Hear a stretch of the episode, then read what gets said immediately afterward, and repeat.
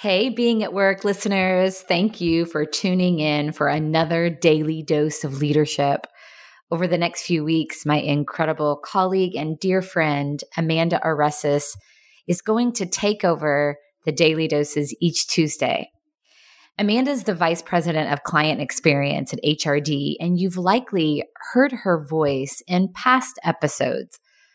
Amanda is the most well read leader I know. She is constantly reading and approaches life with an intense curiosity, always asking questions to learn more and go deeper.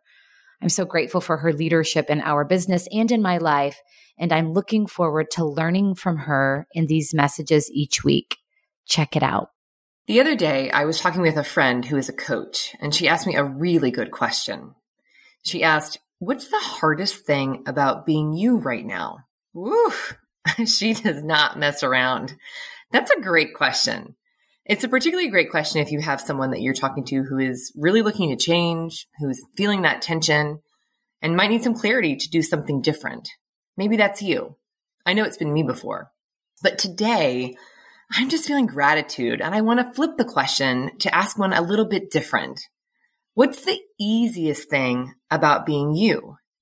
For me, when I think about that answer, I'm flooded with images of my husband, my best friends, my team at HRD, and my amazing support group of mothers. My husband carries way more of the load in our household, literally. More laundry folded, more drop offs and pickups, more acting like a human jungle gym at the pool. My two besties have seen me through most of my adult development. They are my godmothers to each of my children, and just as they love them for who they are, from diapers to decorating cookies, they love me. They support me. They listen to me endlessly without judgment when life does not feel easy, when it just feels hard for no reason. They make me silly awards when they can just tell I want recognition. My team at HRD as well. They could not be more amazing and we could not be more aligned. We just added a new team member, Dr. Ali Atkinson, and she said it best when she shared the feeling that she had joined the team and said, I have found my people.